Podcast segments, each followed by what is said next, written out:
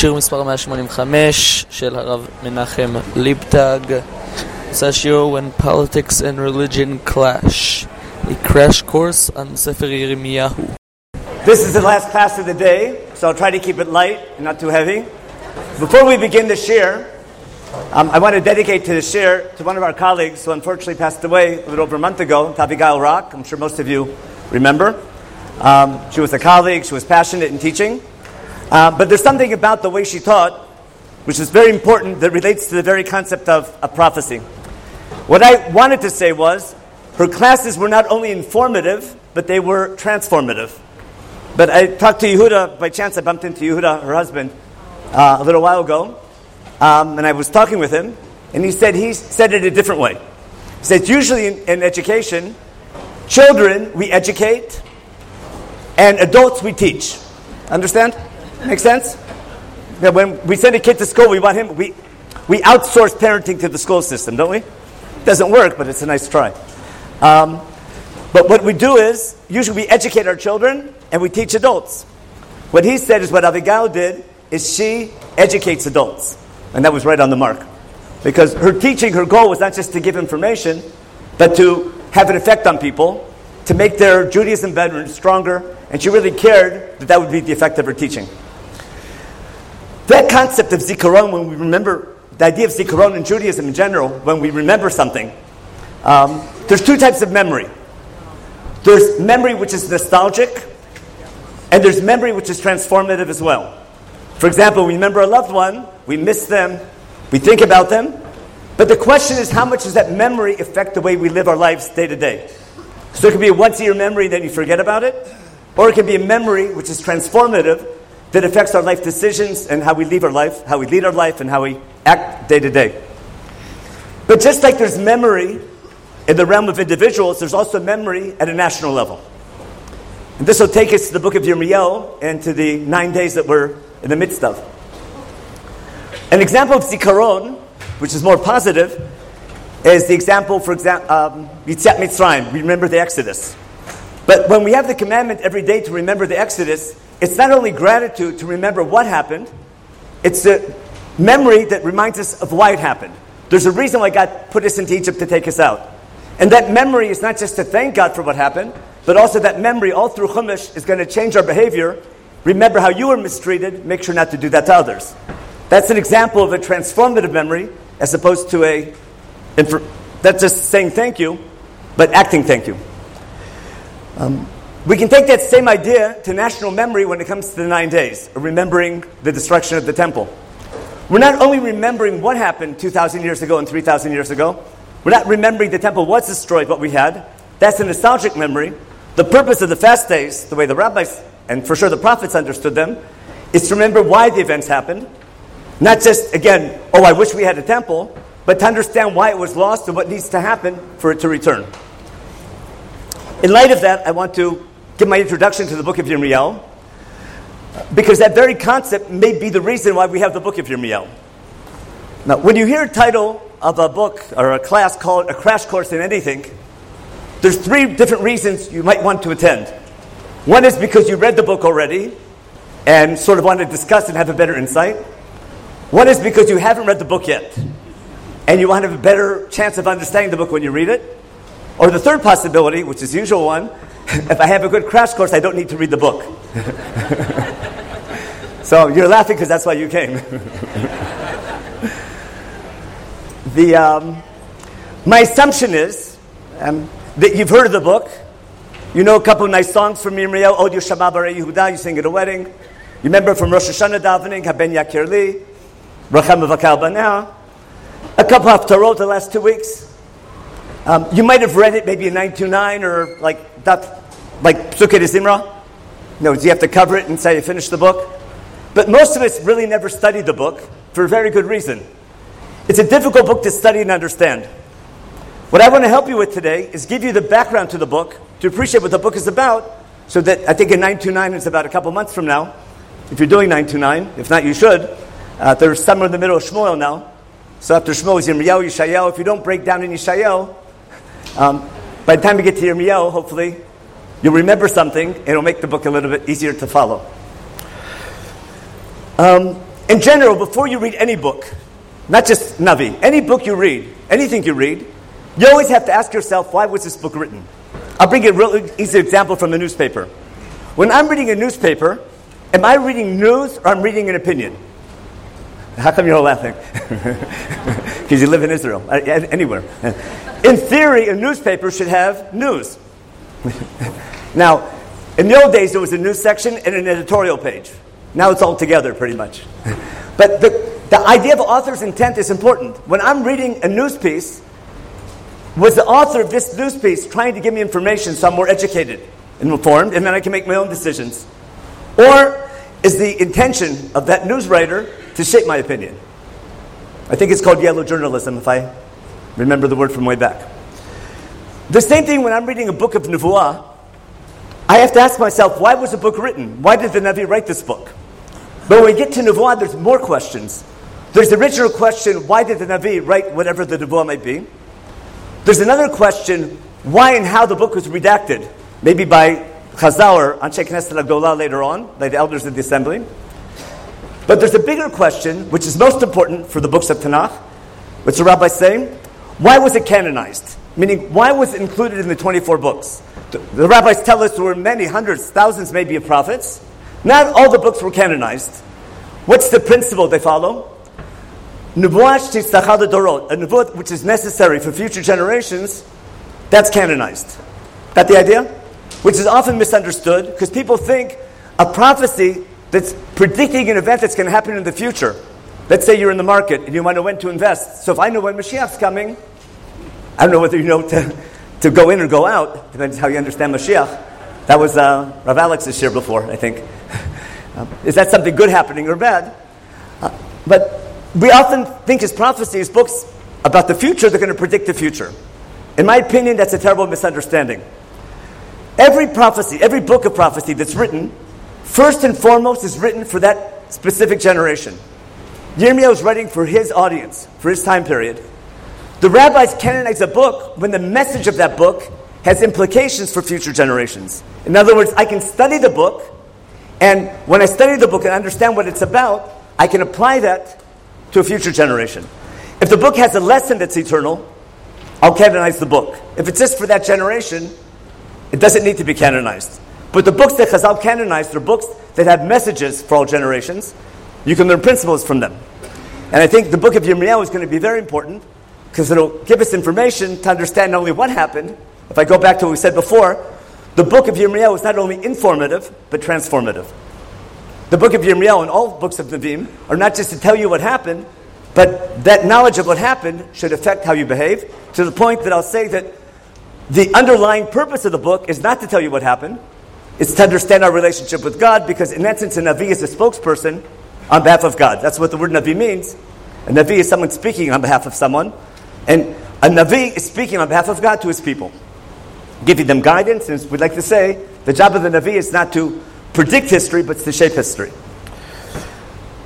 So if we look at the book of Yirmiyahu, I'll tell you what it's not. It's not about the life of Yirmiyahu. It doesn't begin with what day he was born, how old he was when he finished Shas, how great his great-grandparents were, things like that. We don't hear about that. And of course we don't hear about who he dated because we put those books into Cherem. It mentions when he was, his time period for sure, but it doesn't talk about his life. His life, if you read it, you can learn about his life from the book, but it wasn't written to teach you about his life. His wife was his life was very uh, tra- tragic, as we'll see, as he himself says. Um, so it's not about his life. It could be a collection of his works. It could be this is a collection of the works of Yirmiyahu. In fact, almost all the books of Nevi'im Achronim are collections of works of Nevi'im. That's most of them. But again, the question is that maybe not why each one was written, but the Nevuot of Yirmiyahu, which are recorded in the book and how they're presented, that's what's called later redaction and later canonization. There must be a reason. What I want to suggest is, it could be the book was put together the way it's given to us and what's recorded to answer the question, which we're going to talk about in a couple of days, called Echa, or Echa, which means, what's Echa mean? Yeah. So either what or how, basically, how did this happen to us? One way to understand Echa is how could God do this to us? How could God be so mean? We've heard that question before. How could such a tragedy happen? How did this happen? Of course, if you're catching on to Navi, what does the Navi do? We take the question of how did God do this to us to rather, what did you, what did we do wrong to deserve this? The question the Navi is going to ask is, what's going wrong? And I want to use that to explain, again, what's happening in the book of Yirmiyahu and try to explain how the book is not just informative to tell us what happened, but rather transformative, not just to know why the temple was destroyed, but what we can do to make sure it won't happen again. Let me share with you what I think you remember from Yirmiyahu besides a couple songs. Right? What is Yirmiyahu famous for? Give me just one example. I'm, I'm sure you're going to say. He made a prediction of the destruction of the temple. And what makes a Navi great? If your predictions come true, you're a great Navi. Of course, I'm only kidding. Yirmiyahu's goal was not to predict the temple from being destroyed. In fact, his life basically was a failure. I'll explain why I mean that in a minute. His goal was not to predict the temple will be destroyed. And, and what makes the Navi great is not the fact that his predictions come true. The goal of Yirmiyahu was to prevent the temple from being destroyed. And it didn't work. I'll give you a terrible example, but they both are in business for forty years. If you read the opening lines of Yirmiyahu, his, his career is eighteen years during the reign of Yoshiyahu, you have it on the page, eleven years under Yehoiakim, and eleven years under Tzidkiyahu, by chance, forty years. Who else had a career of forty years? Moshe Rabbeinu. Again, another failure. Now, that doesn't mean Moshe was great. His life was a failure for his generation. His book was a great success. Correct? The same thing with Yirmiyahu. His own life, his own goal of saving his generation and saving Jerusalem and the temple, he failed.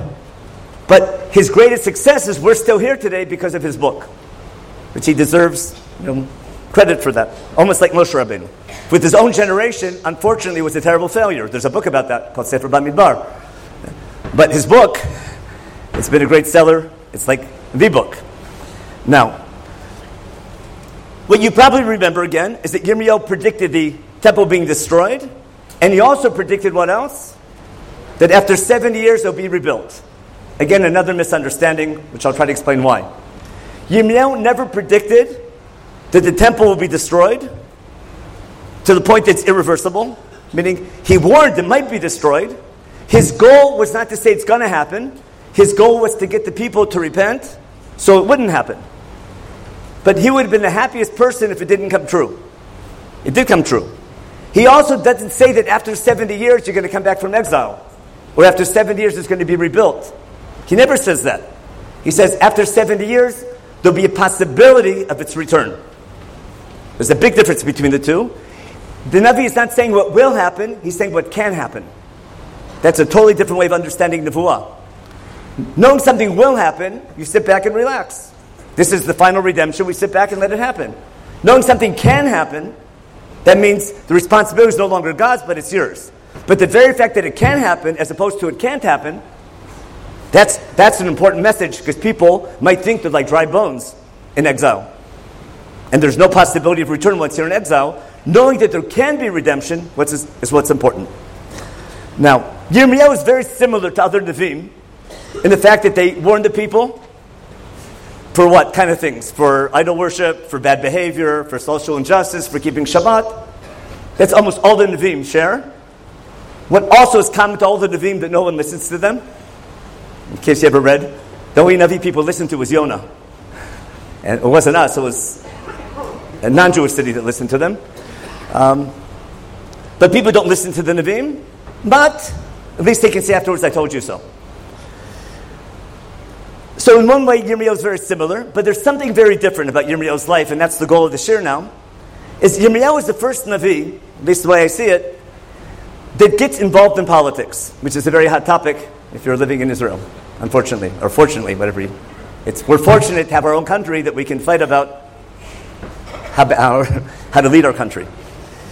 Um, now, what do I mean by getting involved in politics? The goal of the shir is to understand that one of Yirmiyahu's key prophecies, which is going to change his life and the whole country, is political and not religious. And that's why they hate him. That's why they want to kill him. That's why there's so many colleagues of his who are arguing with him. But he's going to make a prophecy later on Not just a prophecy, he's going to give guidance. And he's going to tell the people in the middle of his career, in the fourth year of Jehoiakim, that in the name of God, the Jewish people are supposed to do what? Put up a white flag and surrender to the Babylonians. And that's the word of God. No other Navi said something so similar. What all the Navim, what all the Navim come and say is, repent, right, and I'll save you. Continue idol worship or bad ways, and I'll punish you. But there's always a possibility of what's called tshuva. Yirmiyahu himself would say that. You know the song you sing, Hinei Kachomer Biyad HaYotzer? It's in Slichot, I think, isn't it? Or, um, no, it's, it's um, Yom Kippur night, isn't it? Yeah, Yom Kippur night, um, Kol Nidre. That's from Yirmiyahu chapter eighteen. What's the theme of that song? Just like um, clay in the hand of the potter, the will, he can mess up, he can reshape it, and he can fix it. The, meaning, and the whole message behind it is, no matter how bad you are, you can always fix your ways. That has to do with part of his prophecies. But there's another message he's going to give later on, that something is said that's not going to change. He doesn't say that for sure the temple is going to be destroyed by the Babylonians. He doesn't say you're going to go into exile. He says, no matter what you do, you have to give in to the Babylonians. If you do give in, what will happen? You can stay in your land, and you can keep your temple. But what he says, which is out of the box for Naveen, he's giving a political instruction to the people, and especially to the leader and to the king, to make a political decision to accept Babylonian sovereignty and not to rebel. Got that? Imagine if we had a rabbi like that saying things like that today. He, he wouldn't pass Achuz HaChasimah, that's for sure. You know, maybe he wouldn't even get four thousand people to sign to get free advertising. Um, we have to see, though, that that's not the first prophecy he gives. It's a prophecy in the middle of his career. It's a turning point in his career. What we're going to do now in the shir is try to explain the historical background to the book and to this prophecy, which is going to change the whole book and change Jewish history. What do I mean by historical background? I'll try to keep it simple because, again, it's late in the day. I'm going to use an analogy from nowadays only for the sake of analogy, not for the sake of political opinions. The time period of Yirmiyahu is the earliest example of what we would call Reshit Tzmichat Gulatenu. Understand that concept? The beginning of our redemption? Yirmiyahu is living in a time period where the worst is over, the Shoah, put it that way. You know what a Shoah is? The, the, a, a very early type of Holocaust was over, and now there's a whole new start. The people see their time period as the beginning of the Second Temple period. I'll explain what I mean. If someone asked you, why was the first temple destroyed? What's the classic answer they tell you? Remember the big three? Idol worship, um, Gil Arayot, whatever that's called in English. Um, Arayot. Um, immorality and Shvichut Damim. All the psukim the rabbis bring are from the time, from the Navi Yeshayahu, from the time of Chizkiyahu and Menashe. The first temple period, for all intents and purposes, is over after the Assyrians conquer Israel. Remember Ashur, Assyria, Sancheriv, and the kings before him from Tiglath-Pileser? For over one hundred years, the Assyrians wipe out Israel. They wipe out the northern tribes, they're all exiled. They destroy most of Yehuda, Lachish, if you've been to any museum. The real one in British Museum, they got the original and the copy here. The Lachish wall. The, the fall of Lachish by Sancheriv, that was a massive victory. That's like destroying Tel Aviv. That was a big city. All the great cities of Yehuda are destroyed. Yerushalayim is saved at the last minute. Under Chizkiyahu, his son Menashe is worse. He does idol worship. Menashe goes into exile. For all intents and purposes, by seven hundred or so B C E, even a little bit later, late six eighties, during the reign of King Menashe, it's over. And the question is, will be the recovery? Menashe's son, Amon, takes over for two years. He's assassinated. Um, not the first time or last time, unfortunately, in Jewish history. Um, he's assassinated, and his son, Yoshiel, you've heard of him, King Josiah, or Yoshiel, takes over when he's eight years old, which means he's not running the country. It means the old people are running the country. But he goes to school. When Yoshiel is eight years into his reign, or he's age sixteen, he goes to Yeshiva Tichonit, which means he goes to, he goes to Yeshiva, he goes... He becomes religious. He starts learning. That's what the source is in Divrei Yamim. And then four years later, in about the, when he's about, um, I guess, twenty, He, it's the thirteenth year of his reign. He begins his career. And what does he do? It's called the Reform of Yoshiel, or the Josean Reform. You might have heard of it. Yoshiel, unlike any king before him, gets rid of all the idol worship from the country. It's on your short sheet for homework, the source. Again, it's late in the afternoon. We're not going to read all these psukim from Divrei Yamim, because your phone's probably running out of batteries by now. And you didn't bring Tanachim, most of you. I hope I'm not so mean. Now, but take my word for it. In the thirteenth year of his, of his reign, twelfth, thirteenth year of his reign, he begins purging the country from all idol worship. It's gone. He begins renovating the temple. But there's a tremendous return of tshuva. And guess what? That's the very first year of the reign of Yirmiyahu, isn't it? Yirmiyahu begins his career in year thirteen of Yoshiel. That coincides with the reform of Yoshiel. Understand that? The prophet who's behind this Reshit Tzmichat Golotenu, who's behind this national revival and religious revival, is Yirmiyahu. What enables the revival? A very good reason. Ashur falls apart. They would say nowadays the Iron Curtain falls. Right? Our old enemy is gone. If I was eighteen-year-olds, it would be King King, I mean, Ding Dong, the witch is gone. If you remember that one. Ashur, who was the arch-enemy for over one hundred years, is finally gone. No new superpower is taken over yet. There's a vacuum in the Middle East. And who fills that vacuum? Yoshiel, King Yoshiel, is able to grow like crazy. We have the archaeology that supports it, and the sources in Chumash. Our borders are back up north. We're back to the Galil. We have the Shomron. The country's going leaps and bounds, and everyone thinks this is Reshit Tzmichat Golotenu. The worst is over, and we have a whole new beginning. Idol worship is gone. In the midst of all this, they find the first Dead Sea Scrolls. Understand the analogy? Maybe? In year eighteen, six years into this reform, they're renovating the temple. What do they find? Right? They find the original. Remember, the where's the Torah, the official version of the Torah kept? Right? In the Aron, but Menashe destroyed the temple. The, Ashur didn't, we did it ourselves. Ashur, Menashe wiped out everything. Closed down the temple, made a temple for Ashur instead. The Kohanim put the Aron into Geniza. They put it for safekeeping. And in the renovations, decades later, what did they find? The original Sefer Torah. Don't buy what they tell you in school that they made up Sefer Devarim at the time. That's ridiculous, that theory. And don't say that no one knew the Torah. I can prove it to you. Right? Everyone, the Torah was in everyone's bookshelf. No one ever read it. And I can bring you a lot of examples. The fact that when they read it out loud, no one ever heard of these things shouldn't surprise us. With printing presses, we have that problem today. When they find the book, it's Judaica. They find the original Sefer Torah. And they make a big deal about it. What do they do? Oh, what's the meaning of all this? And it's opened up to the Tochacha. And what happens? Remember, they go to Chudah, the prophetess. And they get the people together, what's going to be. And they warn them how terrible things are going to be. And they say maybe the decree for the time of Menashe is still around. Yoshiel takes advantage of that Judaica that they found. And gets the people to do a massive tshuva, massive repentance. They have a massive Passover that year. In year eighteen of Yoshiel, when they find the Sefer Torah, to undo the decree of destruction and make sure that this is the final redemption. They're sure it's going to work. And that's Yirmiyahu's job, is to make sure it happens. Yirmiyahu is going to support this all along.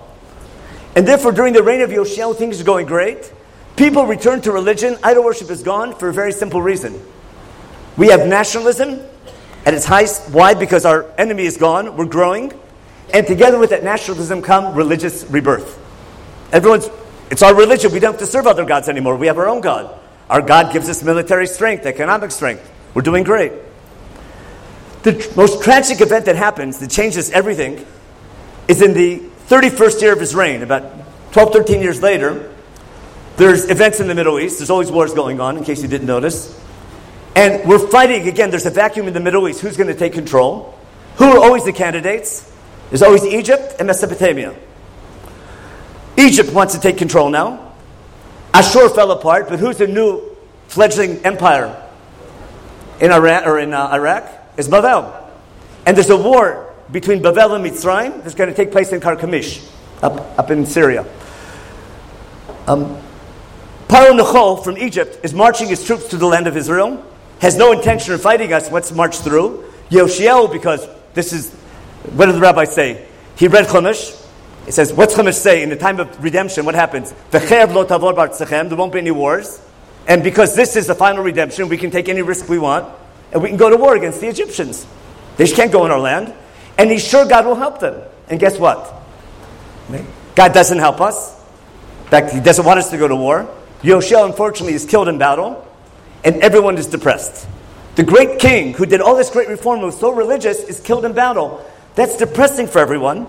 His son, Yoyakim, who takes over several months later, is so angry with God, he's had it. The people have had it for a very good reason. What was their motivation for following God? God's on our team.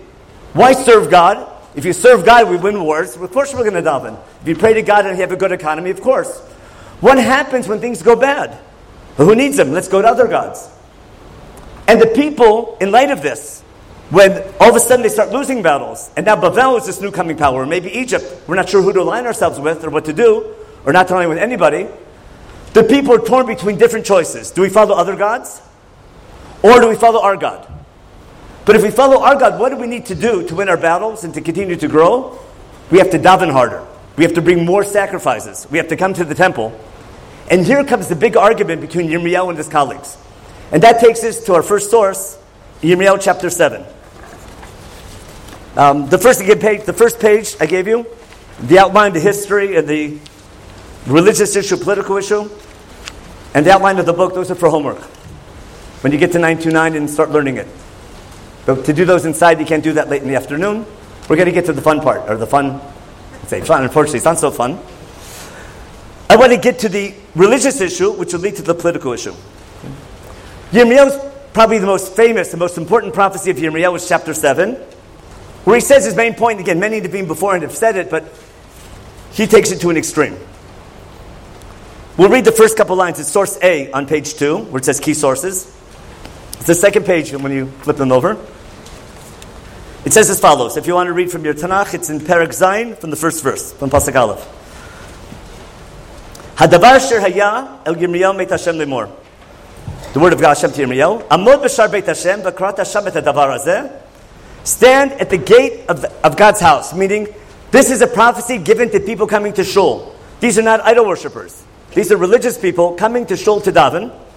What's he telling them? Um, Come and bow down to God. The people coming to the Beit HaMikdash to pray to God, to bow down to God, he's giving them a religious message. What is it? You can guess. You want God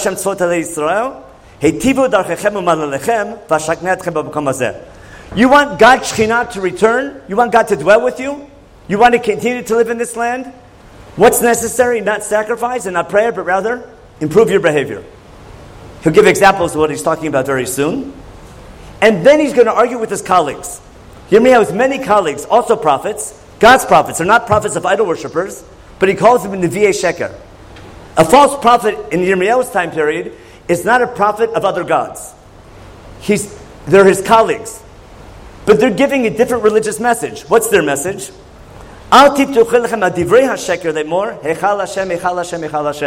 He's making fun of them.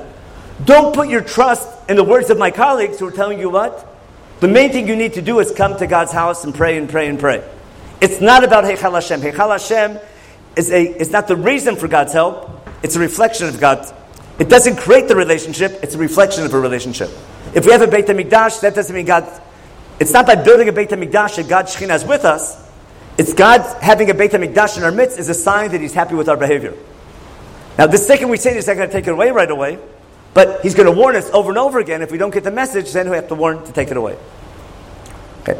So he tells them, don't put your trust in what my colleagues are saying. That's all about the temple. Instead, classic pasuk hey, improve your ways.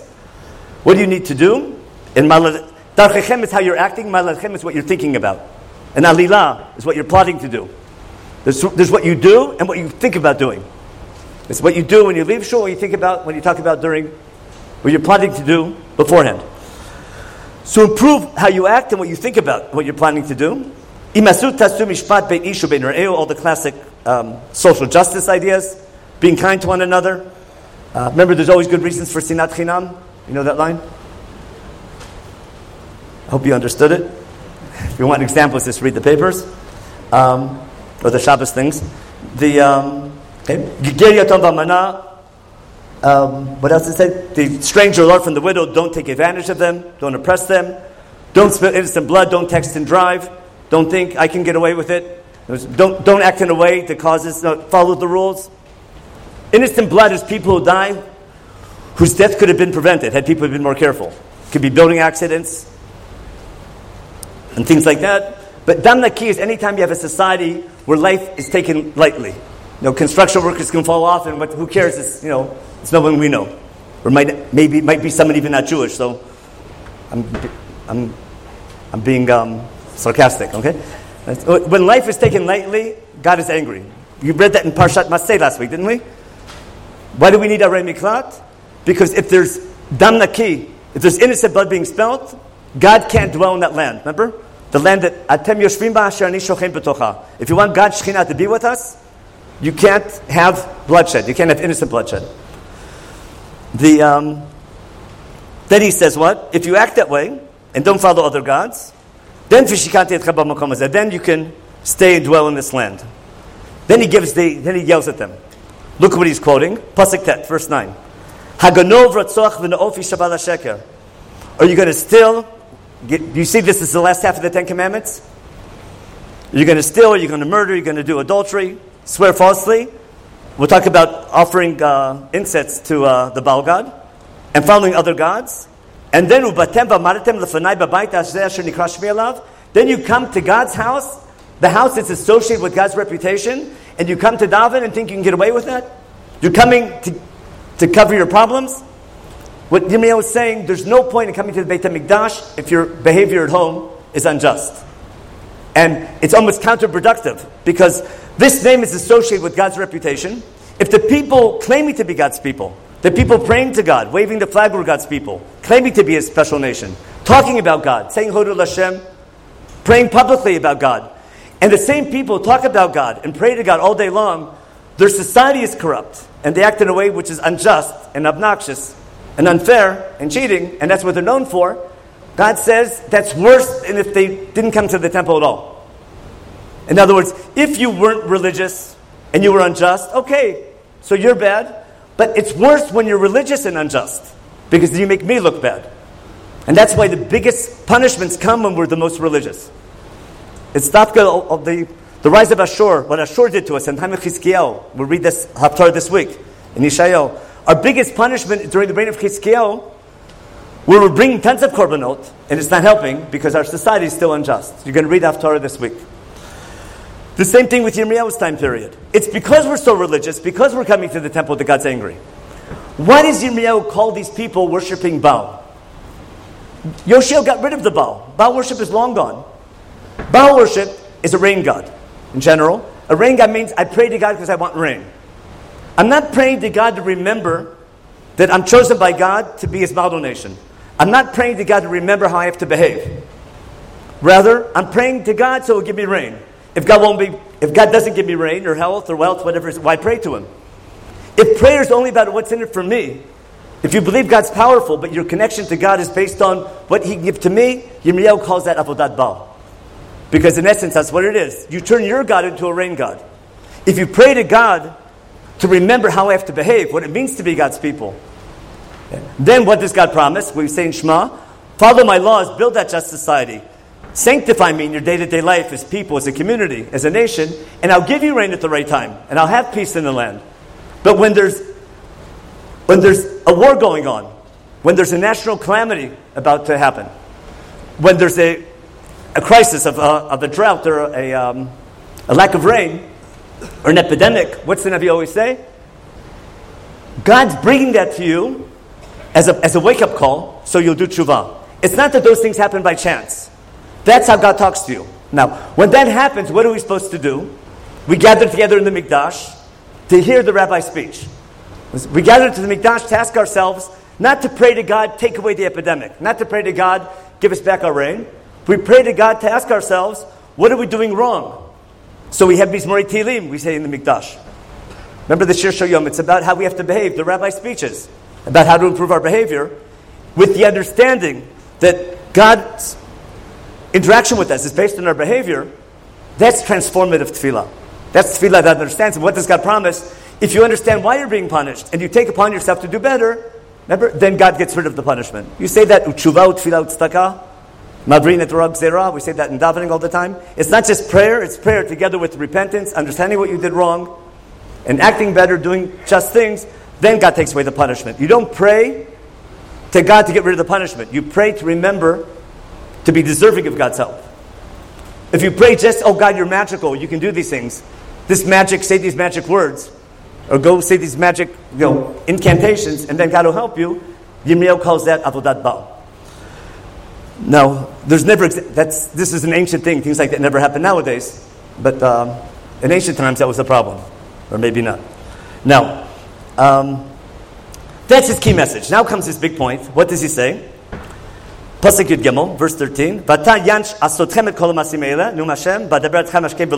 I've been sending you prophets to warn you, you don't listen. I called out to you, you didn't answer. The same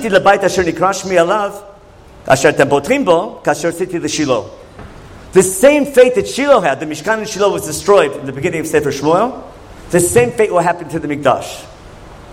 What do the other colleagues say? Oh, that was the Mishkan, that was temporary. God's house can't be destroyed. Every destruction begins with the exact same false prophecy, convincing the people God's house can never be destroyed. Churban Rishon lo tiyeh, Churban Sheni lo tiyeh. If you read the story of the Second Temple period, I think people say th- similar things today.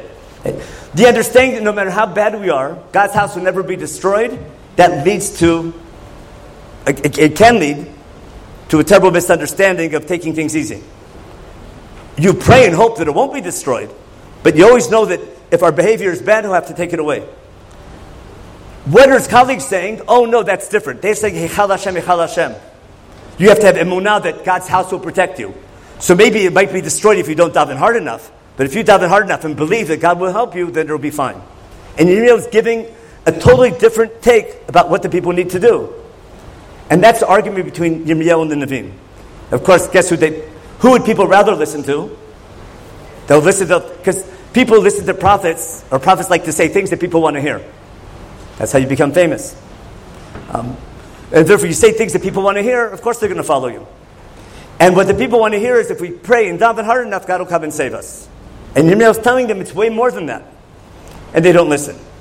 Four years later, in the fourth year of Yehoiakim, I'm sorry, this around the same time period, we reach a turning point. Yirmiyahu doesn't say the temple will be destroyed. He says if you don't do tshuva, it will be destroyed. That takes us to the um, to source C. We're going to skip B in the meantime. In source B, in source C, this is the um, watershed event, whatever it's called. This is a turning event in his career where it becomes political.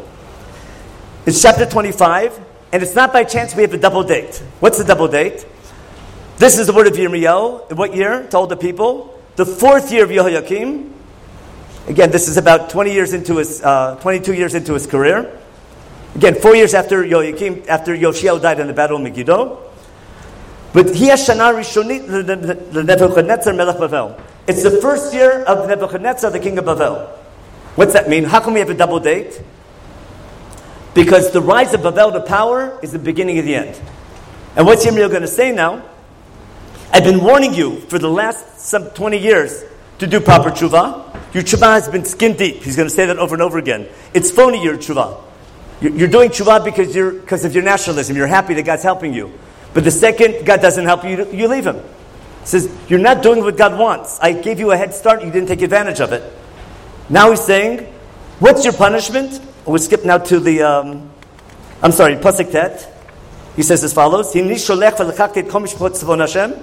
send the families from the north. My servant, Nebuchadnezzar. Now, Nebuchadnezzar didn't put daven three times a day. Maybe not to our God. He's not from, but he's called an Eved Hashem. Why? Because God uses Nebuchadnezzar as his tool to punish us. What does he say? I'm going to bring him on the land and all the nations around, and I'm going to wipe them out, destroy them. And Pasuk Yod, Vavati Behem Kol Sason, V'Kol Simcha, Kol Chatan, V'Kol Kala. How can we sing that at a wedding? We don't sing this pasuk, of course not. He says, it's going to be so bad there'll be no more celebrations, no more weddings. In the prophecies of redemption, of Nechama, of comfort later on, he's going to say, Od Yishama, A time will come when we'll start singing again, but during that time period, at the time of the Qurban, it's gone. Nothing to celebrate. Flip the page over. Pasuk Yud Aleph, the famous line. Vayta kol ha'aretz hazot lechorva. Verse again, verse eleven. This land will now be in destruction. V'abdu ha'goyim ha'eleh et melech Bavel shivim shana. Vayikim lo shivim shana efkod etchem melech Bavel. Efkod melech Bavel. Yirmiyahu is not predicting that for the next seven years the temple is destroyed. He's not predicting you're going to be seven years in exile. He's making a totally different prediction. Prediction. He's making a statement. For the next seventy years, the Babylonians are running the Middle East. Nothing you can do about it. God, this, God gave you a chance. He warned you for years, for decades. You didn't get the message. For the next seventy years, it's a lost cause. Babel's in charge. I put him in charge. You have to accept that. It's a bitter pill to accept. But if you accept that, what will happen? You can keep your city, you can keep your country, you'll be under autonomy. But sovereign will be Bavel. And no one wants to hear that. Got that? That's why right afterwards, as soon as he says this, they want to kill him. They put him on trial. Now, they can't put him on trial for making a political statement. They put him on trial for making a false prophecy that he predicted the temple might be destroyed. That's the excuse. The reason is his political prophecy. The excuse is, you said something, you know, against the Emunah. Now, you might think that it's, you might think that no matter what, Bavel's going to come and destroy the land. He makes it very clear in chapter twenty-seven. Yirmiyahu goes around with, with yokes on his shoulder. He wears a yoke, which says, meaning, accept the yoke of Bavel. There's a meeting in chapter twenty-seven going on with all the foreign ministers of the Middle East. Take a look. Um, God tells Yirmiyahu to make a yoke and make a lot of little yokes to give to your uh, to these visiting emissaries. Look who's coming in the Middle East. Nothing's changed. All the neighboring countries in Lebanon, Jordan, Saudi Arabia, all the different countries are coming and meeting with Tzidkiel. For what reason? They're planning a revolt against the Babylonians. Who's going to support them? Egypt. They're going to break what God said. God said, except Bavel, they're going to break that, that commandment, that instruction. And they're going to rebel against Bavel with the hope of having a coalition with the backing of Egypt. What's Yirmiyahu tell all these people meeting? He sends with them yokes and say, accept the yoke of Bavel. And then he gives the conditions. In fact, this is a Rashi you might remember from the beginning of Chumash. Look in verse in verse five, Pasuk Hey. He says, Anochi asiti et ha'aretz adam va'abema asher perek b'choki ha'gadol v'zori ha'mtuya u'natati el asher yashar b'einai. What does Yirmiyahu tell all these emissaries, including the king of Yehuda? God created everything with his great strength, and he gives it to who? To whoever who he sees fit. Remember that pasuk quoted by Rashi, the first Rashi in Chumash, which you probably misunderstood? Remember Rashi asked a question, or Rabbi Yitzchak asked a question, Rashi quotes him. Should Chumash begin as a law book? Why do we need Sefer Bereshit? So people usually teach it because we need to know the land of Israel belongs to us, in case they say we stole it. Rashi didn't say that. I need Sefer Bereshit to know that the land belongs to God. It's over Chumash, isn't it? It's called the land of Canaan because it was theirs. God took it away from the Canaanites because of their bad behavior. Is giving it to us for us to behave properly. And therefore we need to know that the land of Israel is our responsibility. It's not our, it doesn't belong to us, it belongs to God. We have it on rent, on the condition we act properly. And he'll warn us over and over again, if we do a lousy job, he'll throw us out. We'll always be his people, and one day we'll always come back. But it's a responsibility to the land. And the verse that Rashi quotes is when he takes it away from us and gives it to Bavel. And he quotes right from here. Okay. What's he saying in Pasuk Vav?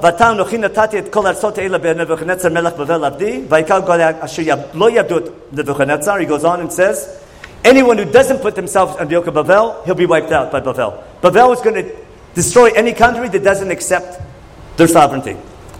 Verse eleven, Pasuk Yud Aleph.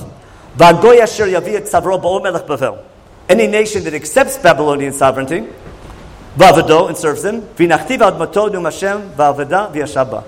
Any nation who accepts Babylonia, you can stay in your land, you have to go anywhere.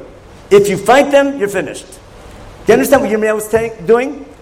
A Navi involved in politics. All the foreign emissaries from all the Middle East are coming and planning a revolt. He's saying, don't rebel in the name of God. And he predicts and says, anyone who rebels is to be wiped out by Bavel. Anyone who gives in will be will stay alive. Verse twelve. I said the same thing to Tzidkiel.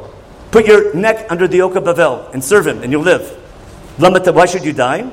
And listen carefully to verse fourteen, Pasuk Yedalad.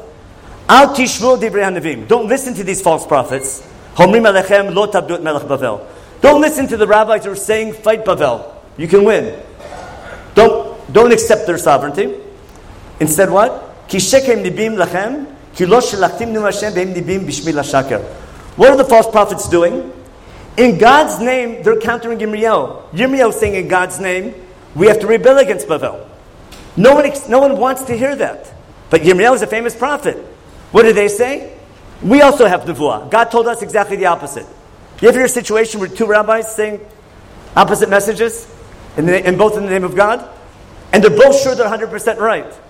Now, Yirmiyahu's colleagues are sure he's wrong. Got that? But they care about the people. Now, here's where it gets messy and ugly. Why? Yirmiyahu now becomes public enemy number one. Because if the political government and the people have accepted we're going to fight Bavel, I need every soldier fighting. It's going to be difficult to fight Bavel. I need a coalition. No one can break lines. And if I have a rabbi going around and telling people, don't fight Bavel, as Yirmiyahu is going to say, and if you fight Bavel, you're going to lose. If you want to stay alive, go to the enemy. He's going to ruin morale. There's no way we can take on the Babylonians. He becomes a security risk. And they put him in jail. And they want to kill him. And he has to go into hiding.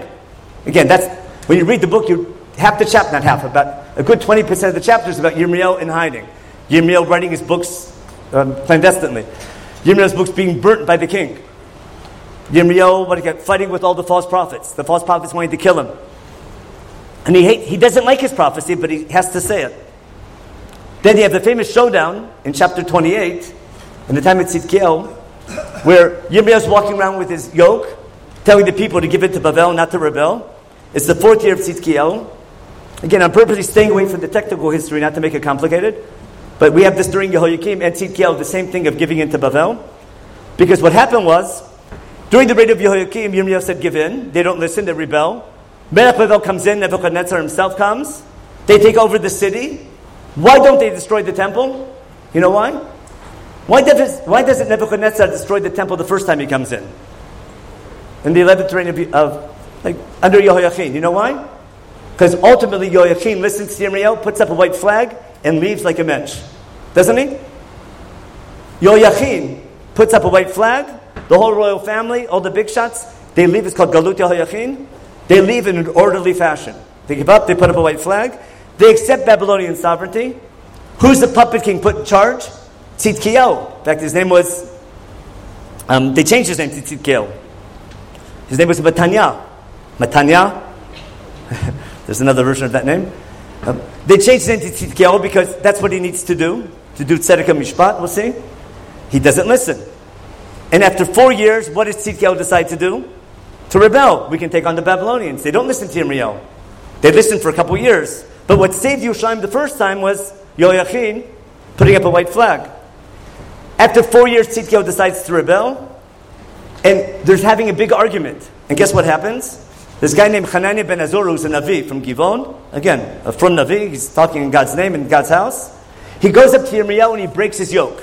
And what's he say? Just like I broke your yoke, just like I broke yoke on your shoulder, what's going to happen? God's going to break the yoke of Melech Bavel. Take a look in chapter, on source E, in source um, in Pasuk Yud, again Perek Chavchet.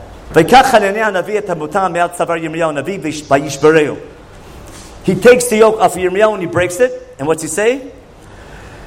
He says what? I'm saying he says he says Kol Mar Hashem in the name of God and in the eyes of all the people. Yirmiyahu, you said it's going to happen seven years till, Yirmi- till Bavel falls. It's going to happen in two years. We got what's called a pazam. We made it shorter. And everyone applauds Hananiah ben Azur. Yirmiyahu leaves, can't say anything. We rebel against Bavel, and it works for a couple years. By the ninth year, Nebuzadran comes back with his army, lays the siege, remember, on Asar B'Tevet. Three, a year and a half later, in the eleventh year, in Tammuz, there's a, they break the wall. And on the seventh of Av, the temple is destroyed. Remember, Tisha B'Av and Beit Rishon was on the seventh. In case you didn't know that. Just never mind. Um, but the temple was ultimately destroyed. Why? Because Yirmiyahu was right. God wanted them to give it to Bavel. What could have saved Yerushalayim? Had you simply put up a white flag and accepted. Now, all the false prophets see Yirmiyahu as a danger, because he's a political danger. And therefore they want to kill him. He has to go into hiding. He, he has a terrible life. He, he wishes he died. We'll see later on. He curses the day he was born. He hates his job. He's forced to say because he's a Navi. But he complains to God, what do you want from me? No one's listening to him. Now there's something interesting. And we'll conclude with this. Who remembers, we're going to re- you read it a week and a half ago. What was the first prophecy the Yirmiyahu got? What was it? What did God show him? Remember? It was Tu B'Shvat. That wasn't, but he saw a Makel Shaked. He saw a Shaked, an almond tree blossoming. And what was that a sign of? A, that hey, you, you're old enough to become a prophet. You're, you have smicha basically. Because Yirmiyahu thought, I'm just, an, I'm not, I'm still in training. I'm an apprentice. God says, no, you're ready. So it could be because it's going to happen fast. That's what God says. But if you know your Chumash, where is there a story about a Makel Shaked? Where is there an almond branch, the flowers? Aaron. Why do we need that for? If you read Chumash, not to prove that Aaron was chosen, that we know. If you read Chumash, the purpose of that little miracle was to show the people and tell them to stop complaining about God. Because God brought all these miracles with the, the ground swallowing up Korach and all those in Datan Aviram and the fire, and they said, Moshe, you killed him. Remember, Atem Amitem Atam Hashem? The people are consistently complaining about God and about Moshe, saying, God, it's not fair what you're doing to us. How come you're killing us? How come you brought us out of Egypt?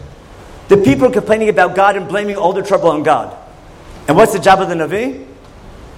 To tell the people when something goes wrong, don't blame God, blame yourselves. That's the job of a prophet. And that's, if you read the psukim there carefully, what does God tell Moshe to do? Take the mateh of Aaron and put it where? In the, next to the Aaron, as an oath if they marry, as a sign for rebellion and to put an end to their complaints. To put, to stop complaining about God and don't blame God for what goes wrong, blame yourselves. It's much easier to blame God. And therefore, the, the whole point of Yirmiyahu was to tell the people, don't blame God for Bavel taking over. Don't Bavel, don't blame God for the trouble you're having. Blame yourselves for not following God properly.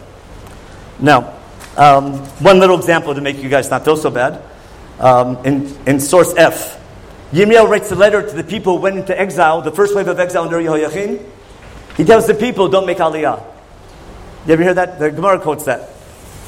About... Um, Yirmiyahu was talking about for the next seventy years, but in source F, Yirmiyahu tells the people, he sends a letter to the elders, and the people are saying that we're going to come back. They don't want to unpack. They don't want to build houses. They don't want to get married. And Yirmiyahu tells them, for the next seventy years, you're in Bavel, stay there. Build houses, get married, and pray for uh, Bekim B'Sheberach for the state there. You can read it later in chapter twenty-nine. Now, I mentioned that Yirmiyahu's prophecy is not just telling the events that happened, and not just uh, explaining the events. The reason we have it is save the Jewish people. Because imagine if there wasn't a Navi like Yirmiyahu telling the people about what's going to be. If the only voice they heard was, God will help you as long as you pray. If the only voice they heard was, the temple can't be destroyed. If you pray hard enough, Bavel won't defeat you. And let's say the temple was destroyed and Bavel took over.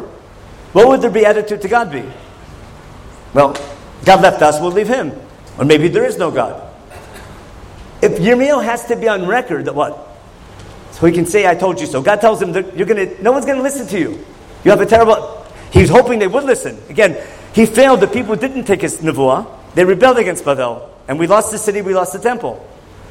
But he tells them, also, you're not going to come back for sure after seventy years. For the next seventy years, there's nothing to talk about. But after seventy years, Bavel's going to fall. And when Bavel falls, you have a chance of returning if you do tshuva. Alex, I'm sure, talked about that, right? Two models of returning. First, we do tshuva. Or first, does God bring us back? That's Yirmiyahu Yecheskel. What Yirmiyahu is telling the people, after seventy years, you have a chance to return if you're ready. It makes sense. You're in rehab. You're not dry bones. It's not over. That's Yecheskel. But if you do tshuva and you're ready to return, I want you to come back. But you need a little time out. Um, I want to conclude and relate this a little bit to Tisha B'Av, in case you didn't catch the analogy still now. Um, we're going to read the Haftarah from Yirmiyahu, aren't we? Tisha B'Av morning, chapter eight and nine.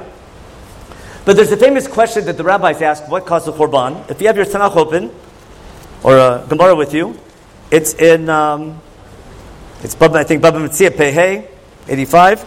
But the Gemara quotes the Pasuk in Yirmiyahu chapter nine, Perek Tet, uh, Pasuk Yud Aleph, verse eleven.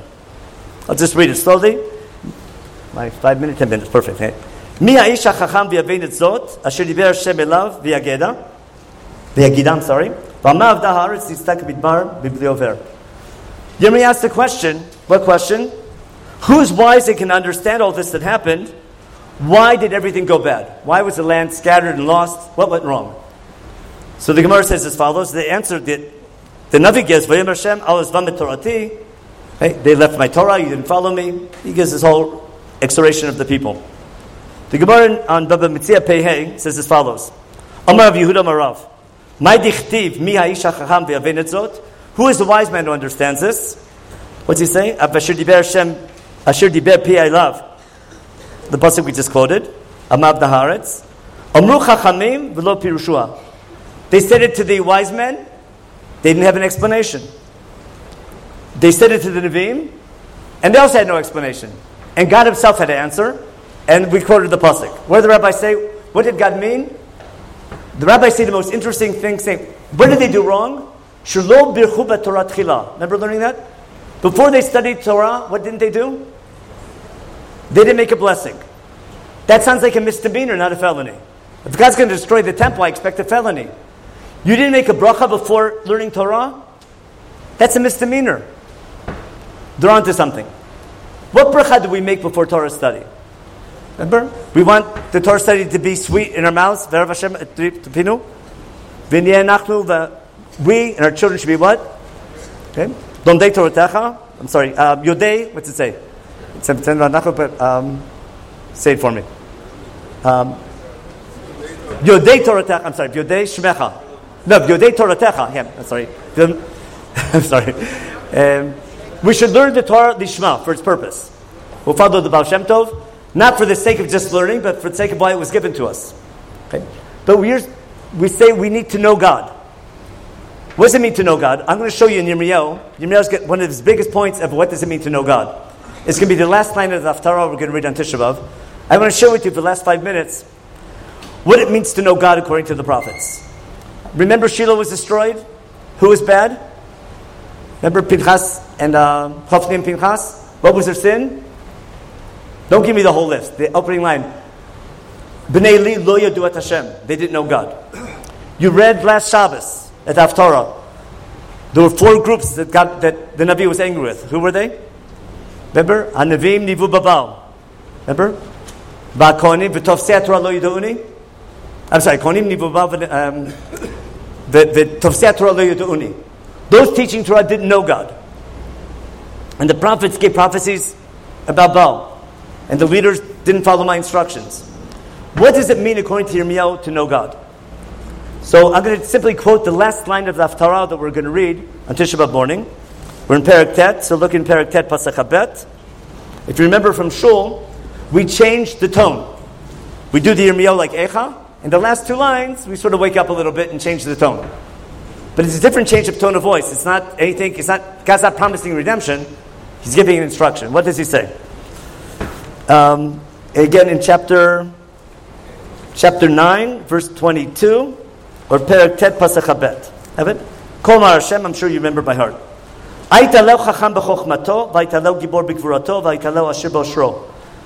God says, he who is wise shouldn't boast about how smart he is. And who is strong shouldn't boast about how strong he is. And who is rich shouldn't boast about how wealthy he is. The Navi is not saying it's not good to be strong, wealthy, or um, what was it? Strong, wealthy, or wise. Those are tools and not goals. It's, I can use my wisdom and I can use my strength and my financial strength. I can use them in the service of God.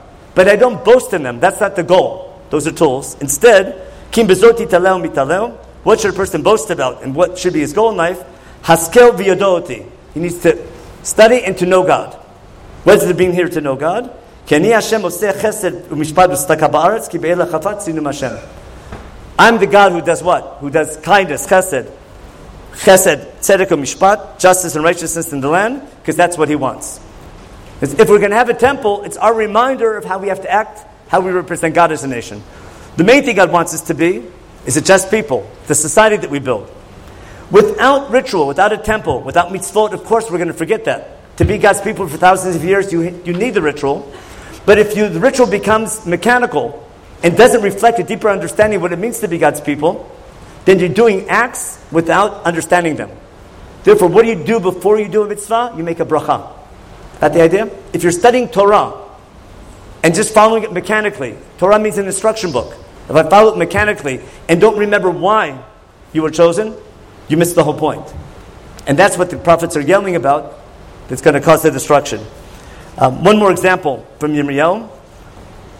In chapter twenty-two, this makes it to Shmon Esrei.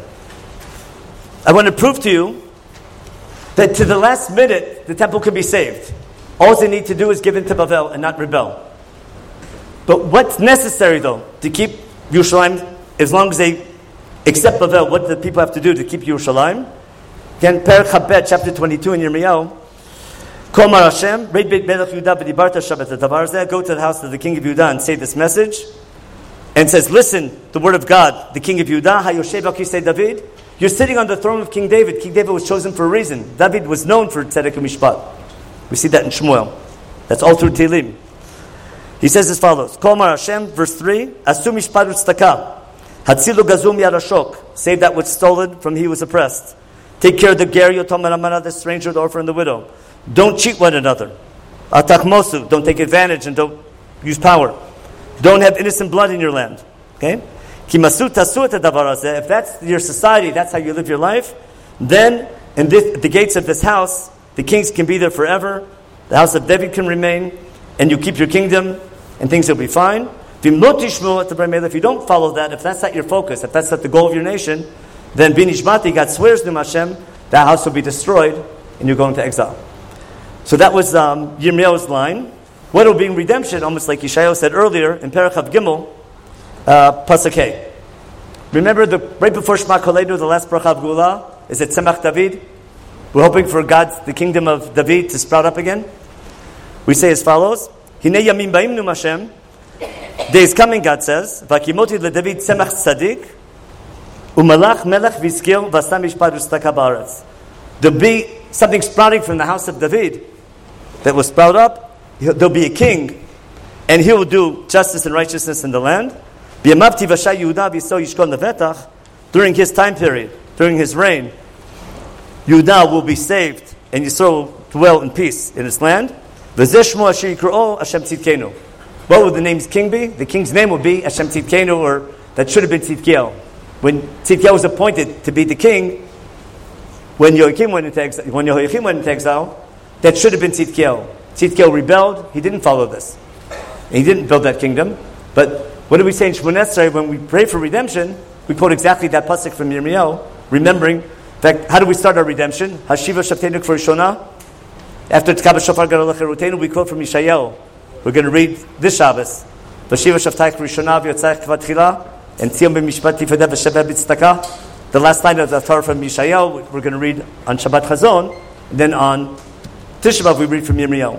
But the haftarot that the rabbis picked for Tisha B'Av, for Shabbat Chazon and for Tisha B'Av, are exactly that idea. We're not learning, oh, we had great prophets because they predicted, their predictions came true. The job of the prophet is, again, is to shape history, not to predict history.